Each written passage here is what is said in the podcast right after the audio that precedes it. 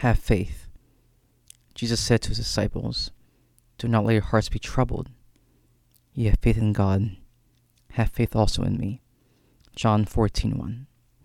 What's troubling your hearts right now? What is causing you to be anxious and worried? What is keeping you from fully living life? Jesus tells us in the gospel, do not let your hearts be troubled. And this is the gospel that is most um, frequently proclaimed at funeral masses, and I can imagine why. The death of a loved one may induce in us worry, fear, pain, anxiety. What should I do now? How can I continue on living? I can't do this alone. And Jesus says to you, Do not let your hearts be troubled. Have faith in my Father and in me. Jesus begs you to have faith in him.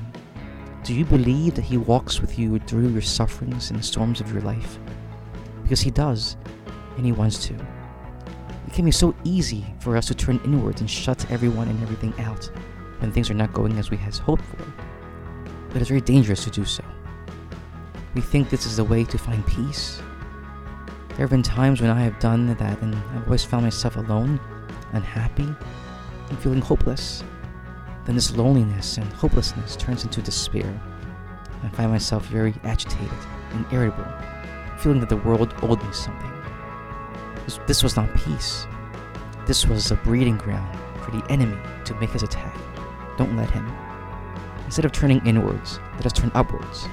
Instead of turning to loneliness and despair, let us turn to our faith.